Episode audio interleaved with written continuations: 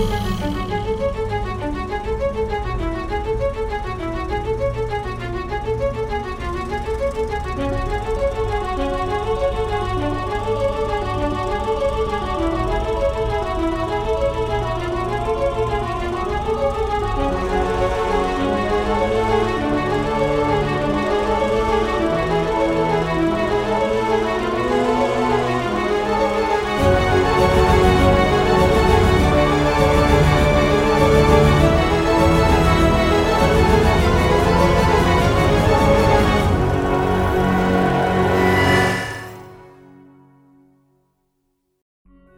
Saludos no válidos, bienvenidos a un capítulo más de Multiadversos. Como cada semana estamos aquí Roberto. Hola, ¿cómo están? Ricardo. Hey, ¿qué onda? Y yo, Uciel. En esta ocasión hablaremos de Gataka, película de 1997 dirigida por Andrew Nichols, director también de, de películas como El Show de Truman y In Time que por cierto es una película también que deberíamos de ver. Yo también iba a proponer la de In Time, de hecho. Sí, está muy buena. Bueno, en fin, Gataka es una película que toca temas sobre ingeniería este, genética al grado de que puedes escoger las características con las que nace tu bebé y así poder o no facilitarle la vida. Eh, hay personas que son concebidas de forma natural y aquí entra la historia de Vincent, el personaje central de la película. Es, una, es un chico concebido de forma natural o bien llamados también hijos de Dios, que le dicen en la película, que al crecer se da cuenta de que tiene muy pocas posibilidades de hacer lo que realmente quiere, que es trabajar en Gataka y poder así ir al espacio. Este, entonces conoce a Jerome, quien es el que le cede prácticamente su identidad para que él pueda realizar sus sueños este, posibles. Eh, ahora, eh, eso es como básicamente el gran tema de la película. Pero ustedes cómo lo ven? ¿Qué tan real o factible o no sé qué tanta ficción hay dentro de esta de esta de esta de este pensamiento de poder escoger las características con las que nace tu hijo eh, pues digo, para cuando se hizo la película eh, en los noventas, eh, acababa de ser noticia que, habían encontrado una forma de, codificar el genoma humano. Eh, y en ese entonces creo que era, un poquito más ficción. Era un poquito más ficción que ciencia, la película. Pero ya para los estándares de hoy en día, ya después de que se codificó al 100% el, el, genoma humano y todo, pues sí es. estamos peligrosamente cerca a una época similar. Obviamente porque esto no, pues, no se ha puesto en práctica todavía por lo caro que es, me imagino. Pero... Sí. Eh, sí, o sea, con la tecnología de Docker sí ya es posible hacer este tipo de cosas, por lo menos a una pequeña cantidad de comparación de todo lo que hace en la película. Eh, y sí, es un tema, es un tema amplio, este, similar, pues es, es, un tema acerca de algo que si se debe hacer o no se debe hacer. Y ahorita, ahorita que habla Ricardo, y ahorita hablas tú, ¿no? Pero sí. Eh, esto de la eugenesia para, mejorar al, ser humano, entre comillas, eh, pues está complicado, ¿no? Porque, digo, en un mundo ideal cualquier persona eh, diría, bueno, es que lo puedes hacer, pero no debería haber alguna diferencia, ¿no?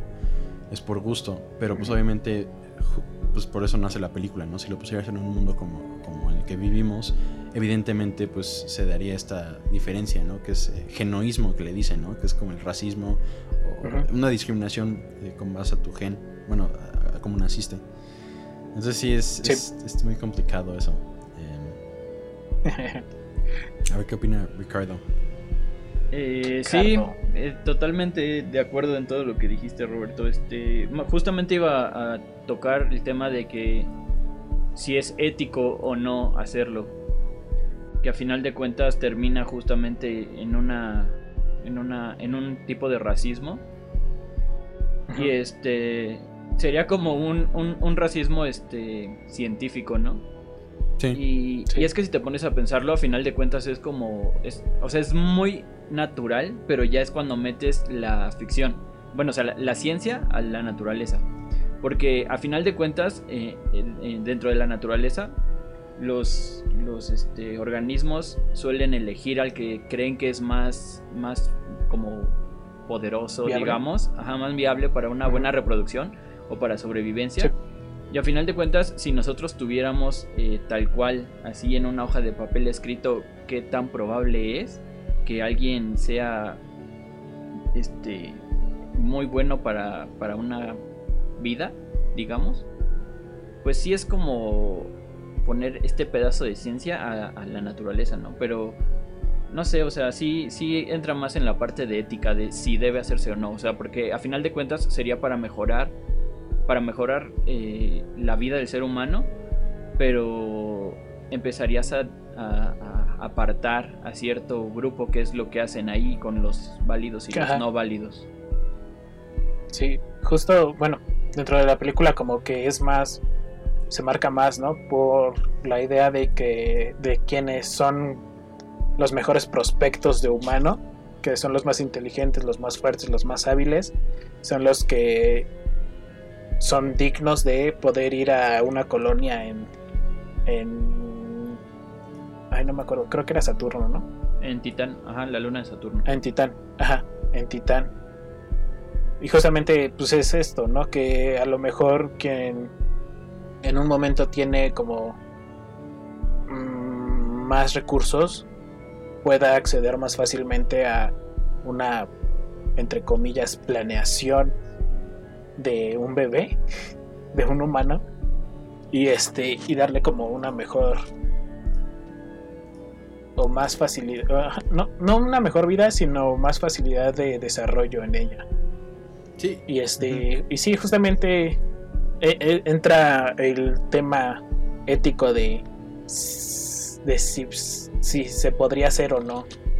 Que ya tengo mis dudas de que si se debería hacer porque pues, tengo entendido que la variedad genética hace más fuerte a la especie, entonces pues como que la variedad genética lo que te da son las mutaciones, a final de cuentas, ya sé que te adaptes más.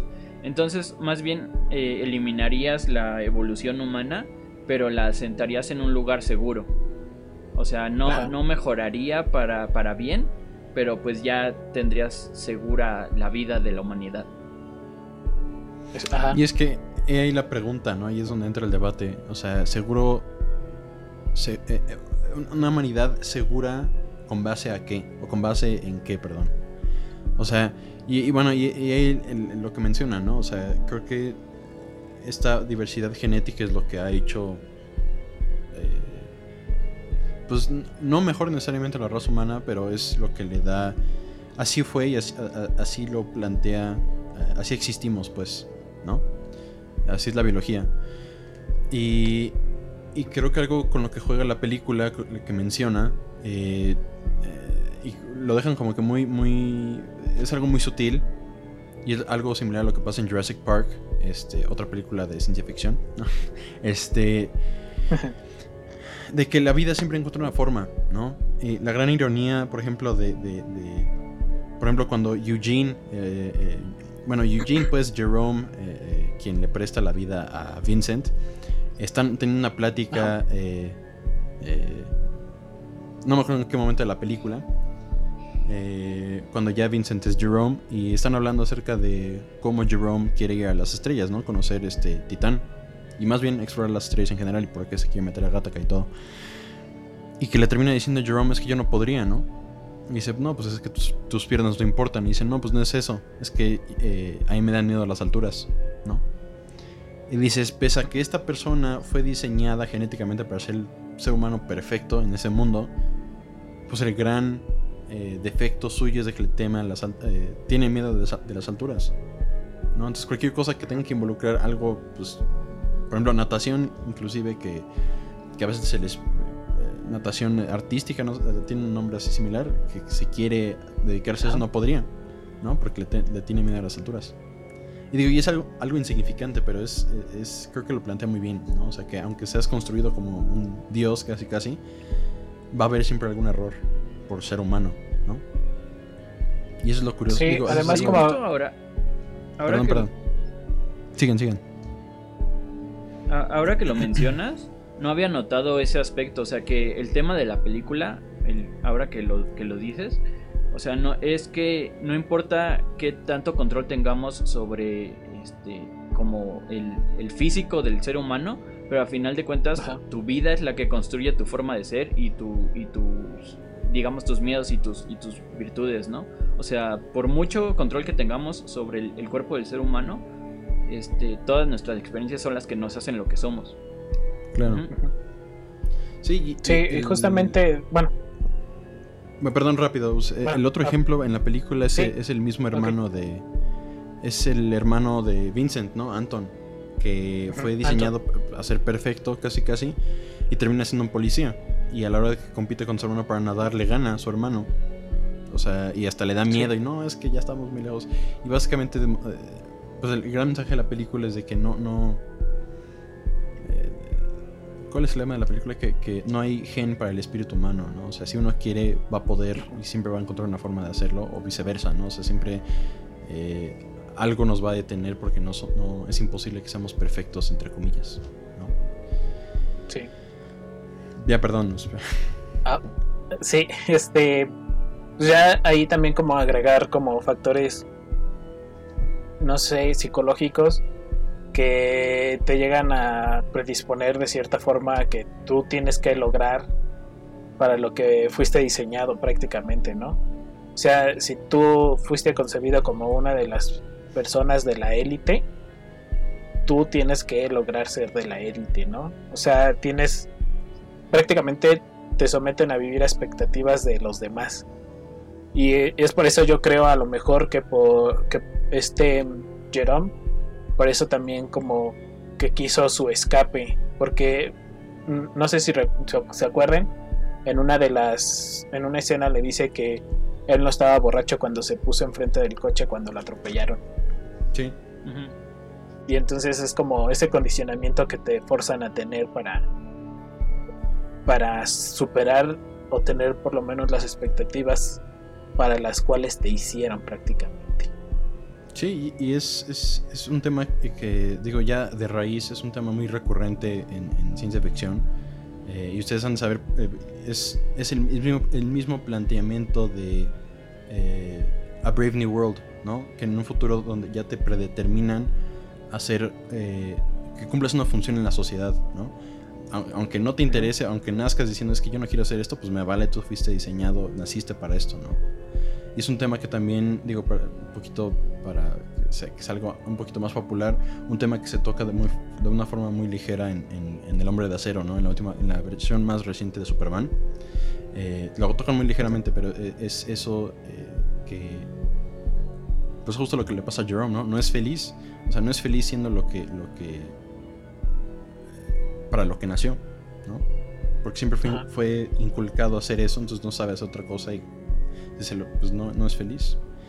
Y es muy feo. Y es, ese es otro tema, por ejemplo, que la, la película es un futuro y a simple vista por cómo, es, cómo, es, cómo son los edificios, por ejemplo, eh, o cómo está diseñado ese mundo, pues es distópico, porque francamente la gente que no vive en esa élite es, pues vive, pues no en la miseria, pero vive muy infeliz, e inclusive la gente de la élite es muy infeliz, ¿no? con estos ejemplos que, que hablamos. Sí, justamente, bueno, a mí me gusta mucho la ambientación. O sea, usaron recursos que a lo mejor a mí me emulan mucho a la, a la película de, Robocop, que son edificios aparentemente como eh, futuristas, por, por, describirlos de alguna forma. Sí. Y que son usados justamente como, como este como escenarios que son y que son este, por cierto, edificios públicos, ¿no? que les ayuda mucho como a tener ese gran volumen de importancia. Por ejemplo, Gataka, que era de uno, es de uno de mis arquitectos favoritos, Frank Lloyd Wright, que es el Murray Country Civic Center. Y, y, es ahí como que donde está la élite, ¿no? Donde viven. Pero ahí está el contraste. Este Vincent, ya personificando a Jerome, siendo de la élite, no vive en un lugar similar. Y vive él con los con los no válidos y es ahí cuando refuerzan la idea de que dice Roberto de, de este que es como un mundo distópico donde de un lado están los más aptos y de otro lado los que son concebidos de la forma más natural, ¿no? Sí, sí, no, y es este, o sea, ya va más allá somos el colmo, ¿no? Este, pues básicamente la película lo que retrata es de que somos el colmo como especie. O sea, si no encontramos una clasificación por color de piel o por nacionalidad, es por gen, ¿no? O sea, y, dices que, que triste. eh, sí, justamente. Ah, otra cosa que, eh, quería preguntarle, eh, digo, obviamente a ustedes dos, pero más a Ricardo. Eh, sí. este aspecto que lo comentábamos en en sesiones anteriores acerca de qué tanto hay de ciencia en la película, ¿no? Y algo que busqué, algo que encontré cuando investigué acerca de la producción de la película es que es una de las películas que más aprobación, entre comillas, ha recibido de científicos de la NASA en cuanto a, verosimilitud con cosas que ellos hacen en la vida real. ¿no? Digo, esta y otras, y otras pocas que dicen es que esto es, creo que es lo más verosímil que podría haber en una película de ciencia ficción porque es algo muy eh, pues real pues en cuanto a, lo científico y todo lo que implica el programa de Gattaca, ¿no? Que es este pues este abordar la misión y, ver cómo va a ser el trazo de, de las cositas chiquitas que llegan a mencionar. Eh, y quería preguntarles pues qué opinaban en ese aspecto, ¿no? A ver, Ricardo. Ah, bueno, o sea, en la parte de, de eso que tiene que ver con los viajes, pues realmente no se alcanza a ver demasiado. O sea, realmente sí solo es como calcular trayectorias, ¿no? Pero este, o sea, todo lo demás que se maneja, como tú dijiste, son cosas que, ya se pueden hacer, ¿no? Mm, es que no tengo, no tengo muy en mente qué cosas tuvieron muy futuristas, porque, porque realmente siento que estaba muy, muy este, pues sí, muy bien lograda en cuanto a, cosas científicas chiquitas. O sea, justamente lo mismo que pasó en Robocop, ¿no? Que no se vieron ambiciosos. O sea, todo lo que se hace ahí, ya se, en teoría, en estas épocas ya se puede hacer, pero como dijo Roberto, no, no es tan barato como para que lo puedan usar en todos lados, ¿no? Eh, pues sí, eso es todo lo que tengo que aportar la parte científica. Sí, igual coincido con Ricardo, o sea lo poco que se vio pues es como marcar trayectorias y todo esto. Y algo de programación, que es como básicamente lo que hacían, ¿no, Ricardo? Sí, o sea, solo tecleaban cosas como gato así. Programo, como un que, que no sé, que no sé, que no sé ustedes, pero a mí, a mí me se me imaginó mucho que estaban trabajando en iPads, ¿no? Ahí. Ándale. Sí, pero igual, o sea, la ambientación, es, eso es también de lo que me gusta, que a lo mejor también cae, cae en este en lo mismo que Robocop o, Robocop o Predestination, que no se ven ambiciosos, ¿no? Y que logran mm, transportarte a un ambiente futurista o atemporal de cierta forma con recursos de la época. Sí. Y e, es algo que bueno que mencionaste eh, Predestination, porque curiosamente eh, también eh, el protagonista también es Ethan Hawke. Pero. Sí, por cierto. a, ver, este, a ver, en cuanto a guion, ahorita siendo un poquito este, adentrándonos en el guion de la película, como que lleva la misma, no temática, porque obviamente son películas muy distintas en cuanto a cosas de ciencia ficción. Uno es viaje en el tiempo y la otra es este, pues alteración de, genética y biotecnología. Pero en cuanto al arco del personaje, es algo similar. ¿Y a qué me refiero? Ethan Hawke en ambas películas. Eh, Ethan Hawke cuando él es mujer, cuando es una chava, este, Jane, ¿no? él, eh, ella busca ser, ella no siente que pertenece ahí, ¿no? Y le encantan las estrellas. Y justamente a los dos, tanto a Vincent como a Jane les fascinan las estrellas y quieren ir al espacio, ¿no? O tienen como que este, este objetivo de, ¿no? Este sueño. Y obviamente ambos intentan y fracasan, pero es hasta que alguien les ayuda a encontrar un sentido, o más bien no sentido, que les ayudan a llegar a su meta, que eh, pues llegan a acercarse a esta meta. En caso de Jane, pues obviamente nada que ver, ella se vuelve, bueno, ella, ahora él se vuelve un agente temporal, pero Vincent sí logra meterse al programa de Gattaca, ¿no? Y me dio, ah. pues, no, no miedo, pero dije, ah, caray, ¿no? Este, es Ethan Hawke buscando ir a las estrellas en otra película, ¿no? Que son muy distintas, de nuevo, ¿no? Pero eso sí me hizo muy curioso. Dije, qué padre, ¿no? Porque es el, el, típico, la típica persona que no, no, no, no encaja con la gente por ser raro o rara. Y al final, pues, pues cumple su propósito de, vida, ¿no? Por lo menos hasta cierto punto. sí, como que, como que, no, como que, como que Ethan Hawke es el Johnny Depp de las películas de ciencia ficción. sí. sí ya lo, ya lo hubiera puesto como el Keanu Reeves, pero Johnny Depp me, me, me convence, creo más. sí, justamente, bueno, de ahí por ahí un amigo, Aldo Flores, al quien le mando un saludo. Y que nos ve este... es el que más nos comenta, por cierto, en YouTube. Sí, por cierto. Ah, si les gusta y todo, comenten ahí. Nada, que están tontos, que así no es, como lo que quieran ahí, escríbanlo. sí, sí sobre todo este me gustaría saber qué opinan, o sea, de la parte ética, de si ustedes están a favor o en contra de que se, de, de que se hicieran estos cambios genéticos. Coméntenlo aquí abajo. Y justamente Aldo me comentó un dato por ahí curiosón que con base a Gataka fue que escogieron a Ethan para Predestination. Posiblemente. Digo, ahí. Sí. Eh, es que, por ejemplo, también ves su. ves la filmografía de Ethan Hawke. Y que digas, es que sale acá rato en películas blockbuster, ¿no? Este, así de mucho represupuesto, pues no. O sea, digo, una que otra, pero creo que es. Él, y eso es algo muy padre que, se aprecia como uno como cineasta en potencia. Se aprecia mucho porque hay actores que sí son muy buenos y sin problemas podrían entrar a la industria eh, enorme de Hollywood o cualquier otra industria, ya no nada más la de Hollywood en Estados Unidos, y dedicarse solamente a hacer películas grandes, ¿no?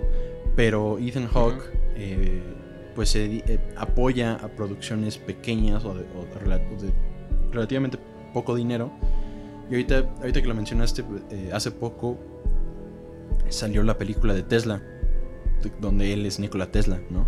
Y es precisamente de, de, una, pues una producción, pues entre comillas, barata, ¿no? En comparación a otras películas y no es tan, pues no está producida por algún estudio grande. Entonces ese es, es otro ejemplo más de que este hombre, pues sí pues elige esos proyectos y, tiene como que una tendencia hacia proyectos relativamente baratos, ¿no? Y eso es algo padre porque supongo que demuestra que le gusta hacer lo que hace, ¿no? Sí, justamente. Sí, creo que, bueno, recordando así como la película a lo mejor más popular, creo que es la de La Purga, ¿no? La primera, donde sale, donde es uno del, donde es este, creo el papá de la chica de la casa de ahí. No me acuerdo bien, creo que sí. Pero creo que es como de las más populares que puede tener. O sea, y es muy buen actor. Se me hace raro que, justamente que elija papeles tan, tan, digamos, o sea, no feos, pero pues sí con bajo No papeles, sino películas. Ajá, películas, Ajá, películas como... Ajá. Pero es muy buen actor. Ah. Sí, la verdad sí. Este... Yo, yo quería retomar algo, una parte del guion. Que justamente eh, como la gente ya vive con esta idea de que tienen un analizador que les dice todo lo que quieren saber de una persona. Eh, si se ven justamente lo que le dice el verdadero este el, tipo sin piernas Jerome. Ah, Jerome. lo que le dice o sea que, la gente ya no ya no se fija en los rostros o sea no se fija no se fija en las en las imágenes. Y, esto lo notamos cuando les ponen en las pantallas la foto de, del Vincent y nadie se da cuenta porque la gente ya, o sea, como que por defecto ve los datos que sienten que son más, más este, específicos que ver la foto. O sea, y el hecho de que vean que alguien tiene lentes, dicen, ah, no, pues si no tiene lentes no puede ser él, ¿no? Cuando hay muchas otras cosas. O sea, y se me hace muy curioso que la gente ya viva como con esta mentalidad como súper, súper cerrada y ya este, están acostumbrados a esa tecnología. Y... Que es algo que siento que puede pasar muy fácilmente. No, y que la gente se acostumbre a la tecnología y deja de, percibir otras cosas. Pues, ya está pasando. Y es, qué bueno que lo mencionaste, Ricardo. Estoy completamente de acuerdo contigo. O sea, es un detalle que en un guion de, en los que, para una película de 1997 eh, dices, ah, bueno, pues qué curioso, ¿no? Qué detalles, este, ¿no? Pero son proféticos ya desgraciadamente hoy en día. No tanto en lo de las fotos, sino de que ya dependemos tanto en la tecnología que cualquier cosa que busquemos en Google, por definición, lo primero que nos salga, ah, es, cierto. ¿Por qué? Pues porque me salió ahí, ¿no? Y está cañón. Porque sale en Wikipedia. Ah. Salió en Wikipedia, ¿no? sí. Y está muy cañón eso. O sea. Sí. sí, sí. Bueno, no sé si. justamente no sé si les pase, pero luego de los videos que suben de personas muy parecidas a actores que te te preguntas si es él. Ándale. Luego, ajá, y luego Ricardo, Ricardo me pasa así como videos y yo así de estoy confundido, no sé si es o no. pero sí, o sea, a lo mejor no, pues es que sí, o sea, es muy cierto que ya está como pasando que en cierto momento ya tu físico o si te pareces o no va a ser como el segundo plano mientras reúnas como características mm, más bien si estás como en un lugar si estás en un lugar donde ciertas características genéticas eh, o con ciertas eh, características genéticas te permite acceder, ¿no? Y es, y es justamente el caso de el caso de, de Vincent, ¿no?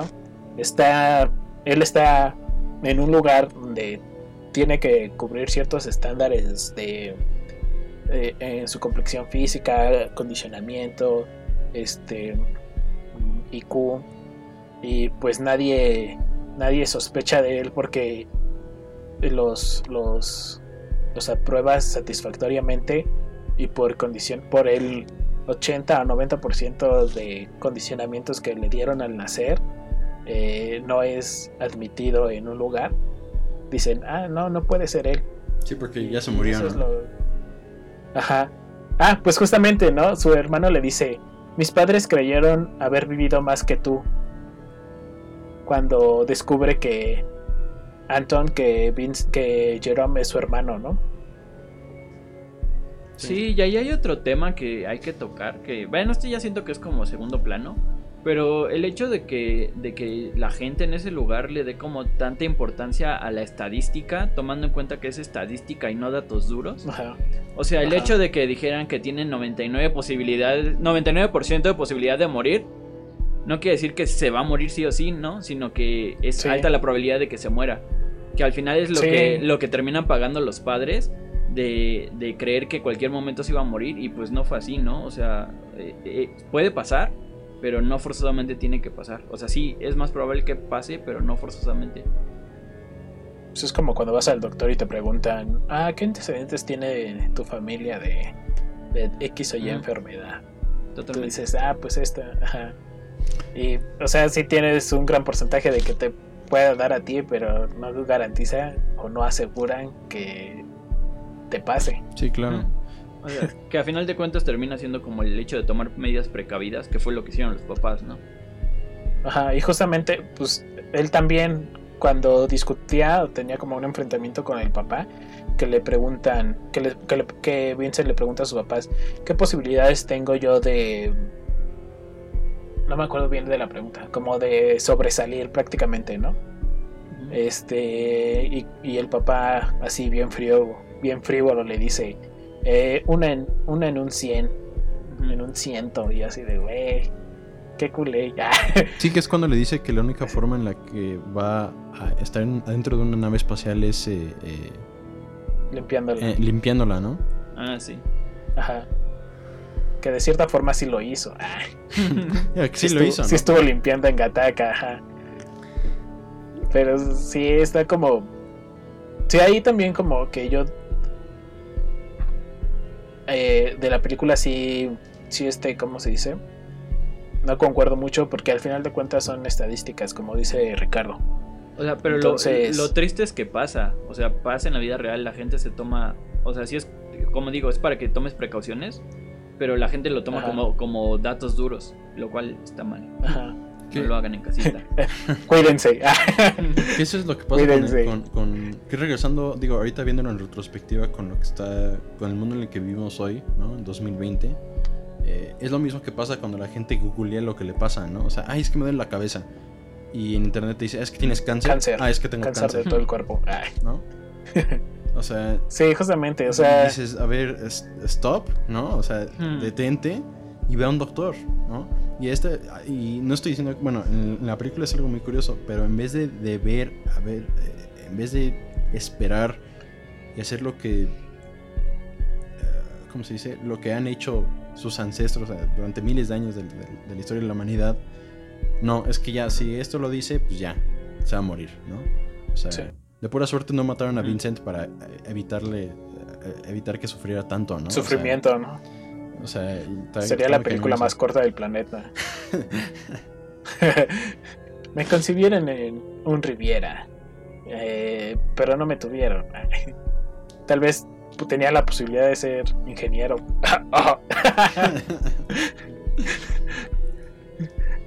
Ay, este. Algo, algo Sí. que me gustó un buen fue la. Ah, no, adelante. Ajá. No, no, no, no. Ah, Tú, tú, tú, es por es que, favor. o sea, esto es como muy aislado, pero, pero creo que esa película tiene una de las frases que más me ha gustado de todas las películas que he visto. La frase que le dice al final cuando están nadando, que le dice. ¿cómo, cómo le haces para llegar tan lejos? Y le haces que yo nunca guardé fuerza para el regreso, ¿no? Ujú. O sea, el hecho de Ah, que sí. él lo estaba dando todo porque justamente, ah, pues justamente eso, o sea, no lo había analizado. El hecho de que él creía que en cualquier momento se iba a morir lo obligaba a dar todo, eh, absolutamente siempre, ¿no? Y el hecho de que Ajá. su hermano supiera que, que casi no, o sea, que iba a tardar mucho en morirse, pues él como que tomaba, te tomaba la vida más relajada, ¿no? Y a final de cuentas es eso, Sí. que si tú sientes eh, que pues ya estás, este, eh, este, orillado a algo, pues te da la fuerza de, de- de buscar cosas como, como hacerlo, ¿no? Sí, como que apuestas todo, ¿no? Ah, si voy a perder, Ajá. Órale, todo, Justamente. te arriesgas.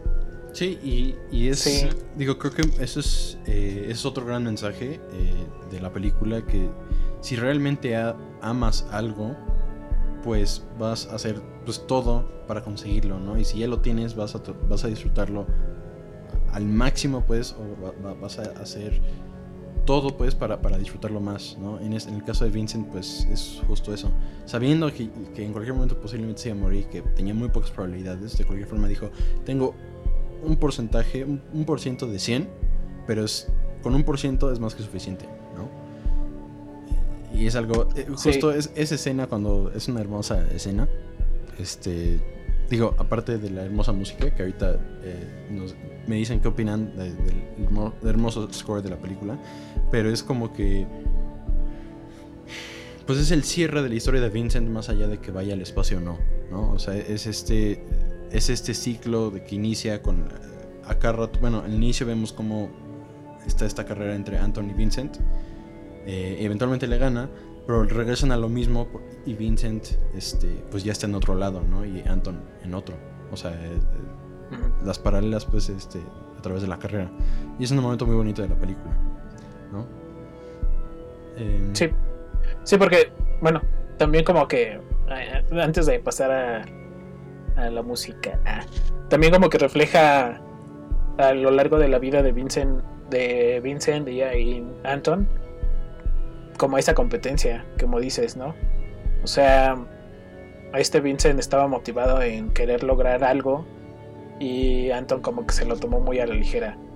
Y al final Vincent, mm, no sé si ponerlo así porque a lo mejor no son las metas que, tiene, que pueden tener todos, pero Vincent de cierta forma avanzó más de lo que le habían dicho que podía y avanzó más o pudo lograr un poco más que su hermano, ¿no? Sí. Sí, y eso tiene que ver también porque Vincent nunca tuvo lo que tuvo su hermano, ¿no? O sea, su hermano muy cómodamente Ajá. dijo, pues es que yo ya tengo garantizado mi futuro. Y curiosamente no es así, termina siendo policía. Y no estoy, no, no Sí. estoy diciendo que ser policía es malo, pero para lo que fue diseñado, Pero sí, ah, no sí, ¿no? este, o sea, Qué triste, los dos llevan denigrando a los policías desde hace como media hora. no, o sea, a lo que voy es Ah, de- Oye, bueno, la única referencia de policías que tenemos son las de México, entonces...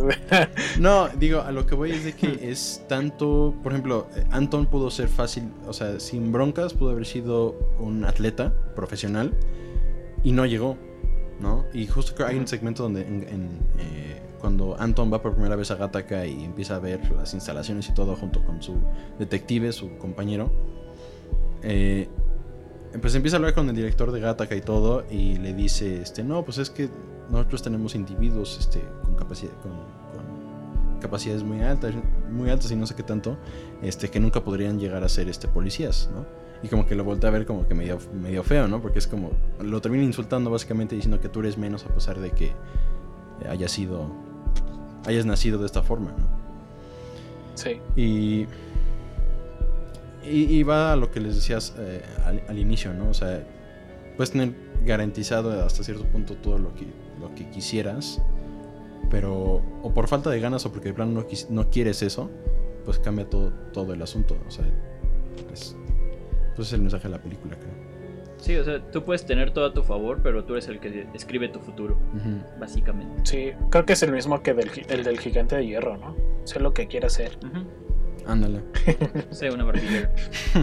También, Ajá. este, no sé si se dieron cuenta, se quedaron a la escena post créditos. Ah, ¿verdad? ¿No sabían? Cuando caen las uñas, Sí, yo, No, yo iba sé. a preguntar justo, para empezar no sabía qué era. No sabía que no sabía qué era. Luego ya me di cuenta que eran uñas. Pero pues Sí. se, se me hace curioso, o sea, el hecho de que justamente supongo que representa el hecho de que tiene que limpiarse la identidad de lo que es, ¿no? No sé. sí. No, o sea, man, porque también termina qué con flojera escena con la que estarse... cierra. Sí, como... Bueno, a mí se me hace muy de flojera estarte limpiando tan profundamente diario, ¿no? Pues, pues sí, pero eso, eso nos, nos demuestra, o sea, todo lo que estaba dispuesto a hacer por- con tal de cumplir sus sueños, ¿no? Sí, Ah, sí, justamente, pero... Sí, porque todo lo que sea todas Sí, las mañanas pues- son fácil dos horas diarias, ¿eh? O sea, en la mañana. O Sí. sea, dices, dude, damn. no, no. Sí, aparte, aparte, creo que, ah, pues creo que en la peli- en la escena de, del inicio es cuando, cuando también están unos bellos como cayendo, ¿no? Que se escuchan pum, pum. Sí, ¿no? Es como, pues es lo Sí. que dices que termina con una escena similar. A, a ver, yo quiero escuchar la opinión de Ricardo sobre, sobre, sobre la música, Ay, qué porque crees? como si, ay. Ahora Porque sí como fallo. siempre. mm, es que yo no. Estoy esperando este momento para que me cuentes. Porque creo que no me doy mucha cuenta de, de la música luego. No, es que, es que ahora sí, este. No sé, ahora sí me, me sumergí completamente en, en la película porque. O sea, yo no había visto la película más que recuerdo que la vi una vez hace como 12 años en la. en la. en el CCH. Y este. Pero literal, lo único que recuerdo son los primeros 5 minutos de la película. Entonces yo sí estaba como muy clavado en, en- en- en la trama. Y de vez en cuando me di cuenta de la, del, del soundtrack, que fue justamente la escena que dice Roberto cuando están en, en este... Al final, al final. Pero ahora sí no investigué nada del soundtrack. Bueno, Roberto. Eh, pues bueno, el soundtrack eh, compuesto por Michael Nyman, este, lo, lo poco que sé, creo que lo único que sé de él es de que es, es un compositor británico y es poco conocido, por lo menos en la industria del cine, eh, que es algo que, que Andrew, el director, eh, recalca mucho cuando, digo, cuando estaba haciendo la película, recalca mucho que quería hacer una película eh, pues única, pues, y que no buscó a los meros meros de, de Hollywood, a los meros meros que se conocían en ese momento, sino a gente eh, para fotografía, por ejemplo, y para la música, que son las cosas que más eh, se notan en una película, pues quería ver buscarle bien, ¿no? Y no nomás agarrar a la gente garantizada. Eh, pero sí, ha hecho, pues ha hecho distintas películas, varias de hecho. Aquí tengo la lista enfrente. Em, y en sí se dedica, ya, o sea, más allá del cine, se dedica más a estar tocando eh, piezas musicales en piano, ¿no? Eh, aparte, de forma independiente, pues, este, orquestas. Pero ahora sí que no, no, no conozco otro, otra película popular, pues, o conocida suya. Em, en los comentarios, si alguien sabe, por favor, indíquenos, indíquenos que somos unos ignorantes. O por lo menos yo. Este. eh, por no saber. Tres. tres pero sí se nota. sí, sí, se nota mucho la influencia que tiene del piano, justamente en esa canción, ¿no? Sí, sí, sí, sí. Y, creo que eh, la, pieza de piano que tocan en la película, que supuestamente solamente se puede tocar con 12 dedos, este, creo que él, es, él la compuso. Ah, sí. O sea, él, hizo. Pues, es que él tiene 12 dedos. Ah, ¿No? Ah, tiene 12 dedos, ¿no? Sí. ¿Cómo no? Este. Digo, creo que la música en general es, eh, es muy bonita, es muy emotiva. Y, y, es algo muy padre de la música de cine, particularmente, que acompaña una escena y te remite a la escena. Cuando la escuchas y si es una escena bonita o, importante para la película, pues te llega el sentimiento, ¿no? E inclusive lloras si es una escena para llorar. Pero el caso de esta música es de que es tan increíble, es tan, está, tan, eh, está tan bien hecha, creo, eh, que sin ver la película escuchas la música y, te llega el feeling, ¿no? Que, con la que se compuso. Em, sí. Digo, ahora sí, que no... Yo, en lo personal... Ah, perdón, perdón, no, es que iba a cambiar un poco el tema, pero no termina. No, pues digo, ahora sí que, eh, digo, desgraciadamente eh, Richard no nos puede decir más, pero me imagino que, pues sí, fue toda una travesía hacer el, soundtrack, ¿no? Y es algo que es muy clásico también, es que es algo que me gusta mucho. Es para una película de ciencia ficción, poco convencional para hacer ciencia ficción, pero está en un futuro, es de, habla de tecnología, habla de tantas cosas que uno separaría de lo clásico y es, es música con violines, con chelos, ¿no? Este, pues muy, muy clásica y es algo muy padre. el contraste es, este, pues muy padre. Sí, justamente ahorita iba a comentar eso que se me hace curioso que, o sea, viviendo en un futuro tan distante, bueno, supongo yo que es distante por, por todo lo que se maneja, pero que dijeron que en un futuro no muy lejano. Ah, bueno, en una galaxia Cuando inicia la película. Este, este, se, me hace curioso que utilicen música clásica, o sea, eh, es que no, no quiero sonar...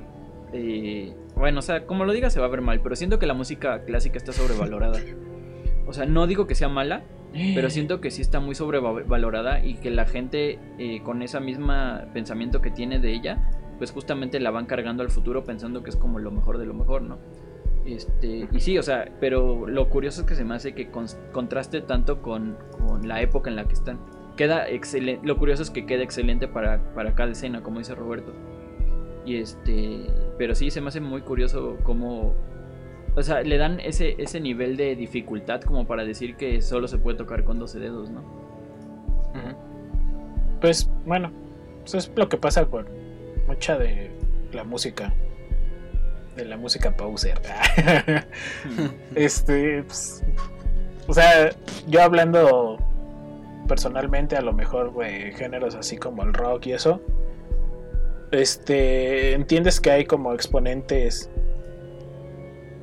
mmm, prodigios, prodigiosos, pero pues eso no convierte a toda la música en una buena música, ¿no?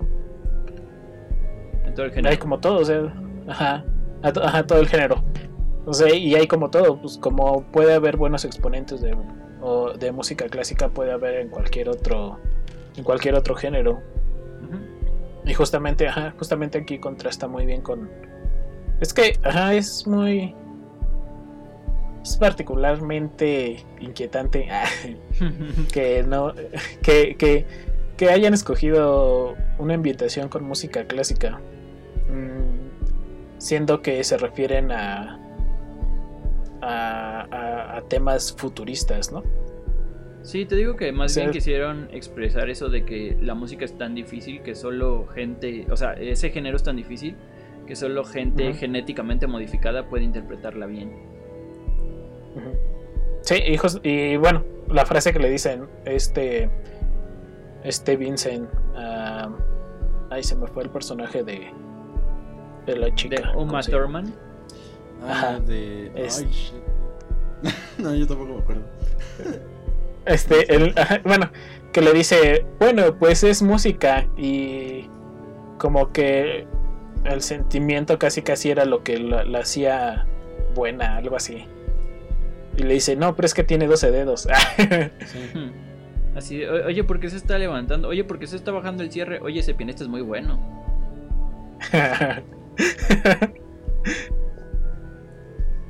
Es que es, este- es curioso eso de la música clásica. Ahorita que digo, no me había puesto a pensar en eso. Pero digo, a lo que creo que te refieres, este eh, Ricardo, es que es sobrevalorada en el sentido de que cualquier tipo de música clásica es buena, ¿no? Ajá. O de calidad. Y creo que se debe a justo lo que, lo que dice Uciel. O creo que lo dije, o ya me estoy imaginando cosas. Pero es justo por la falta de eh, educación musical que tiene la gente, que no sabe, que muchos, y me incluyo, no sabría distinguir entre música, musi- eh, música clásica mala o buena, ¿no? Porque hemos sido, por lo menos en este lado de, de- del mundo, nos han educado a que cualquier tipo de música clásica o de ese, de ese tipo es buena, ¿no? Entonces todo lo Sí. que vimos es bueno. El, Sí. el problema es que te- tenemos la idea de que es para gente intelectual. Es, es- es lo que nos han inculcado. Cuando mm, realmente yo no lo considero así. Sí, no, digo, que eh, Sí, es como cualquier otro género, ¿no? Sí, justamente un amigo alguna vez me dijo que me empezó a hablar eh, sobre el reggaetón. Y yo, pues yo básicamente no le estaba diciendo que era malo, sino que no todo era bueno. Pero él lo que, él su argumento se lo, lo tomó muy personal. Él, por cierto, es también, es, es pianista.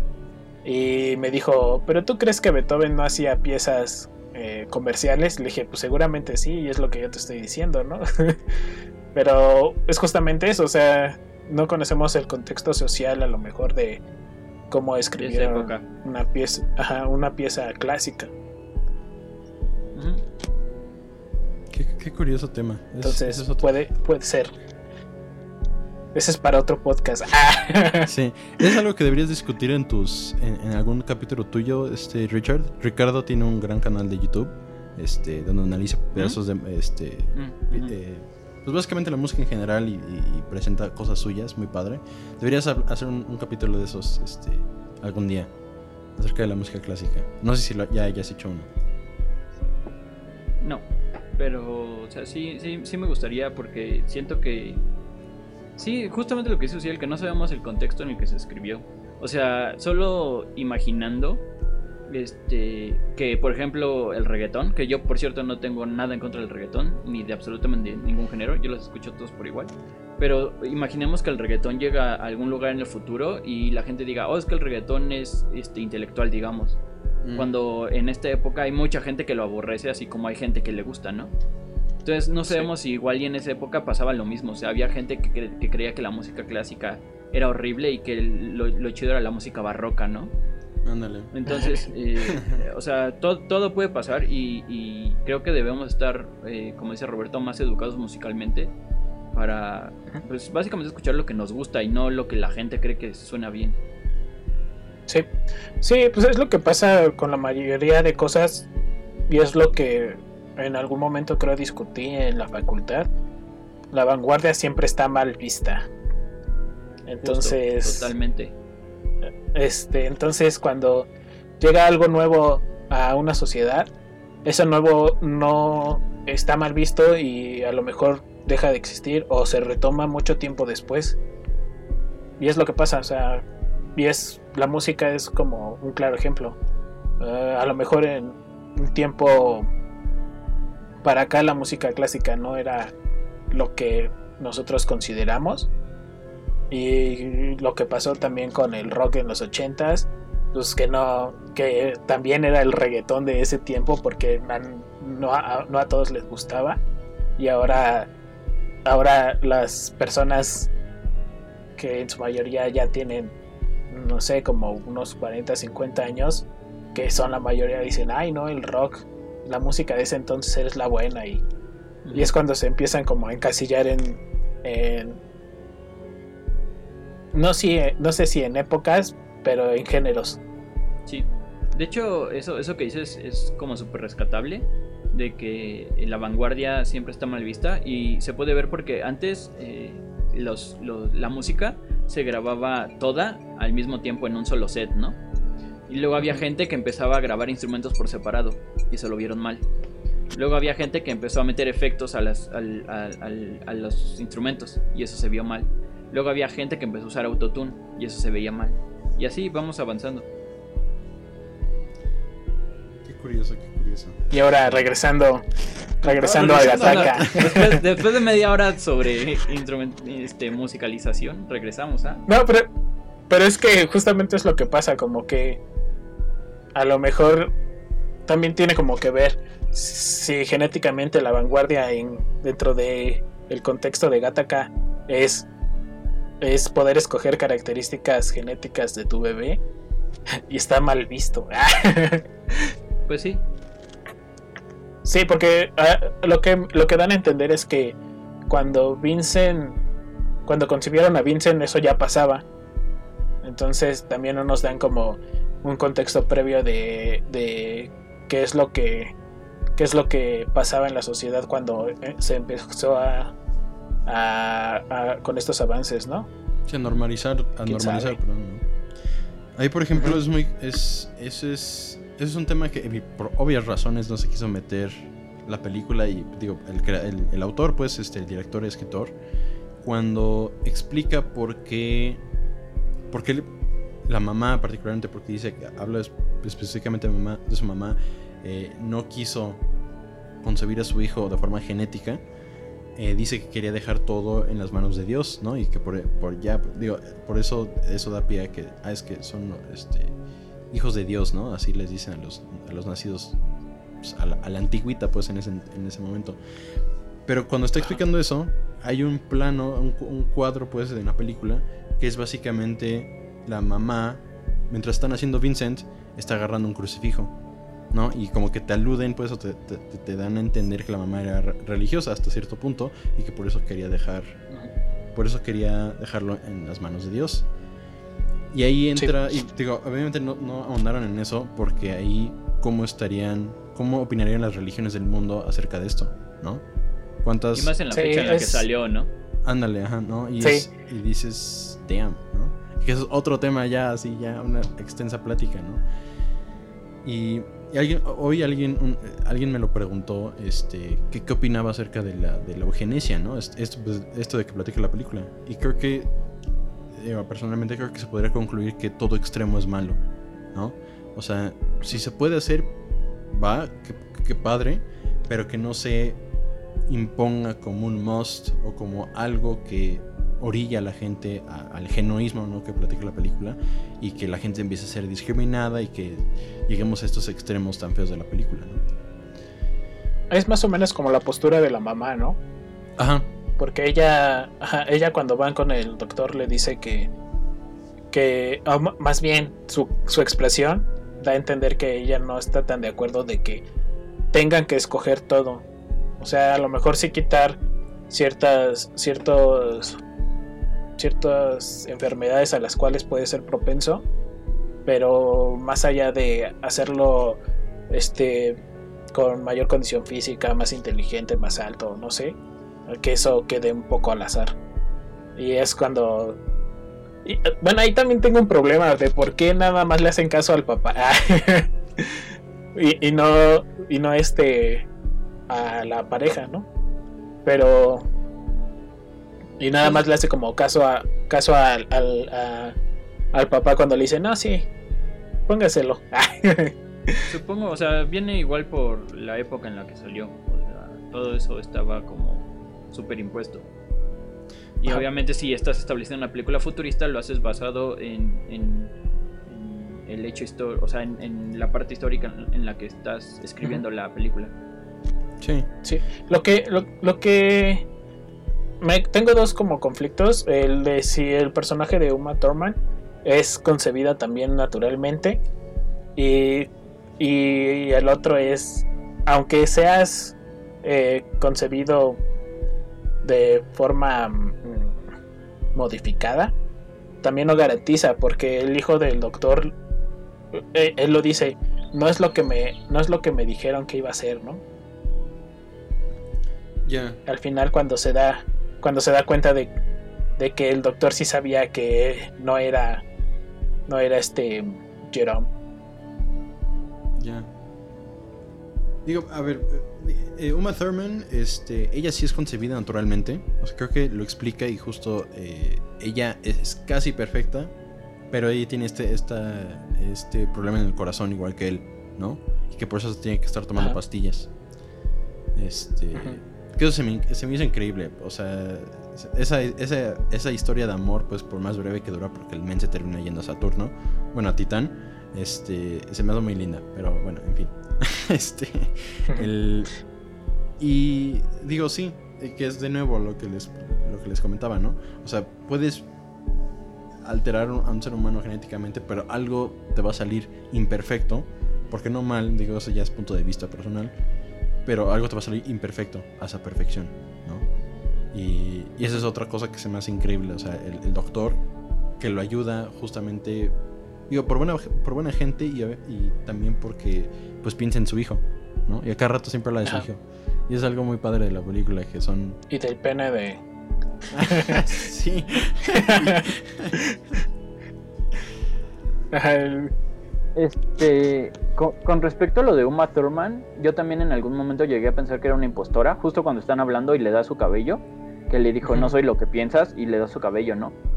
Pero después me di cuenta que no es tanto que fuera una impostora, sino que más bien eh, regresamos a lo mismo, ¿no? Que eh, en esa época ya tienen la fe tan ciega en, en los datos que te da este, el análisis, que ya su carta de presentación es un cabello o, o una gota de sangre. Sí, pues es como inicia justamente la película, ¿no? Es como abrirse a él, ¿no? Decirle, ¿me quieres conocer? Toma, aquí está mi cabello. Pero no es, no es precisamente que sea una impostora, sino que más bien ella confía en él. Ok, sí. Sí, sí, tiene sentido. Y ya para finalizar, este, conclusiones, últimas opiniones y su tremendísima calificación sobre esta película. ¿Quién empieza? Yo, Ricardo, Ricardo que fue como el, el que la revió por primera vez. sí, te- sí, este, sí, o sea, yo tenía, no sé por qué, aquí, me- aquí es donde todos me linchan. Eh, las películas que vi en el CCH, eh, no sé si fue por la época o qué, pero, o sea, las recuerdo muy vagamente y no recuerdo haber visto ninguna buena. Entre ellas es estuvo... que ibas, ibas en el CCH, seguramente estabas drogado.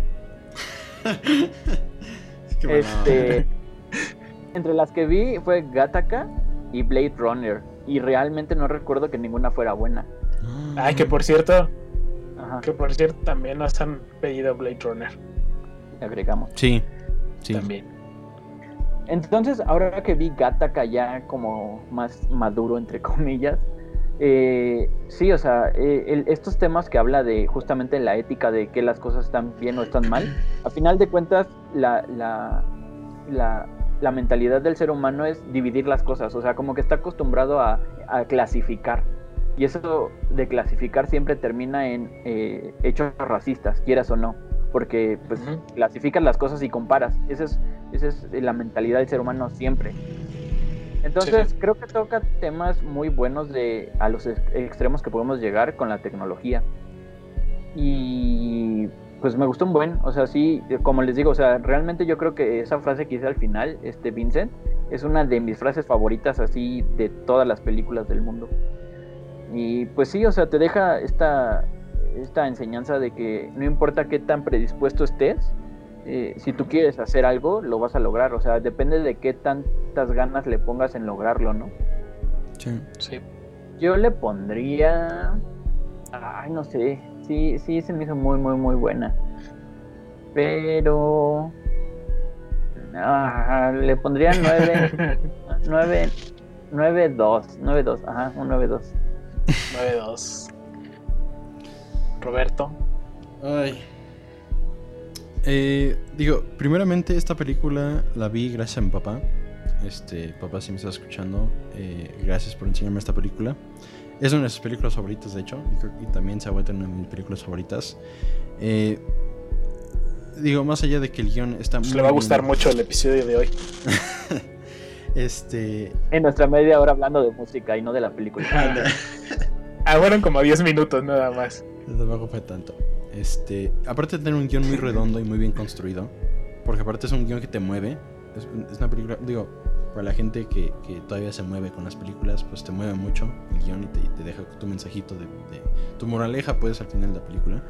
Eh, está hecha de forma muy inteligente en cuanto a presupuesto y producción.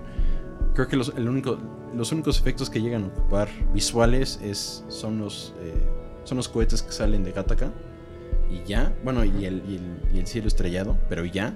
Digo, fuera de eso todo es este en la Tierra. Y, e igual que Robocop, te, te, pues te plantean en un universo, este, en un mundo en el futuro sin necesidad de enseñar muchos efectos visuales, lo cual me gustó mucho. Eh, la música también es hermosísima, estás chillando más escuchándola aunque no hayas visto la película y si, si la viste lloras más, ¿no?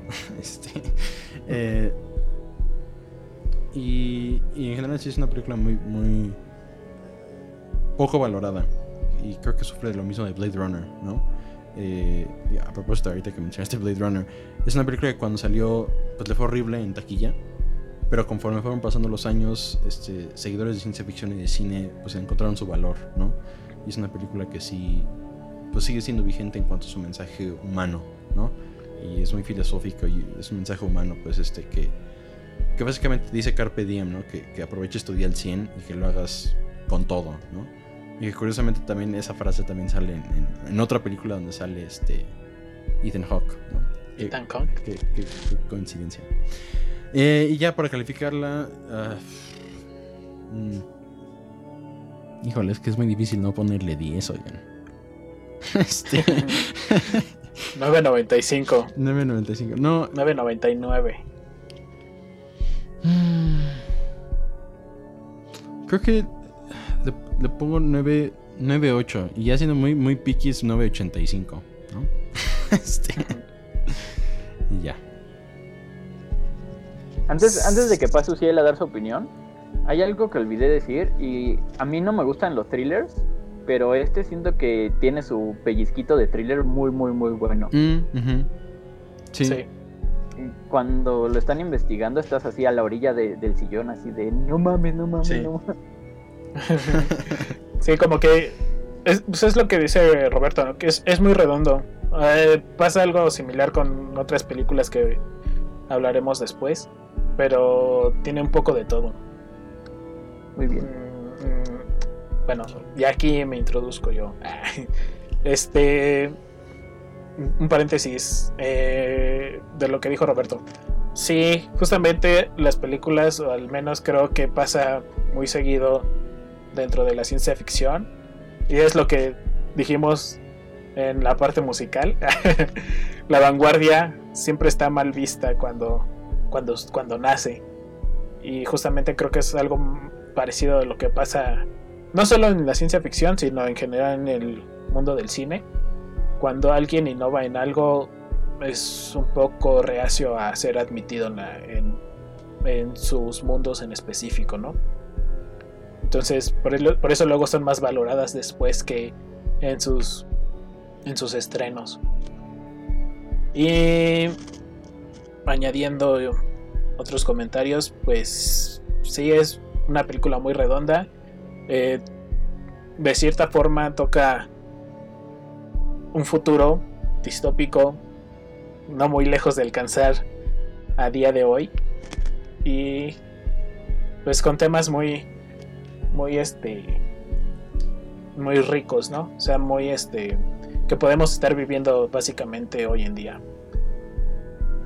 y muy bien planteados mm, eh, la película a mí sí me gusta eh, mucho la fotografía y la historia en general de la película.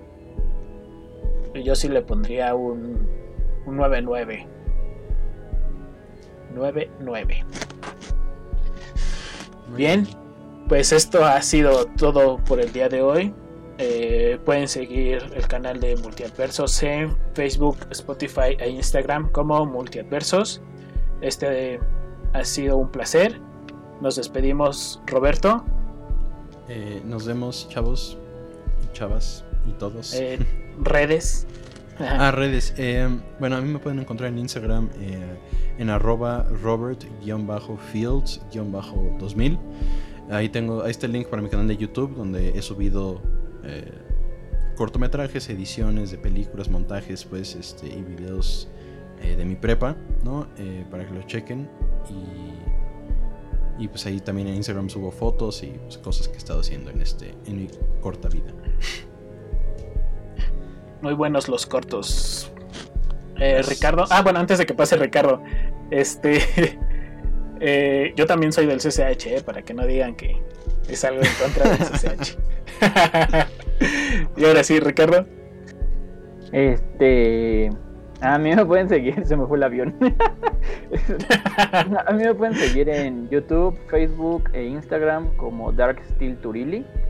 Eh, subo karaokes, este, análisis musicales y alguna que otra cosilla que me recomienden.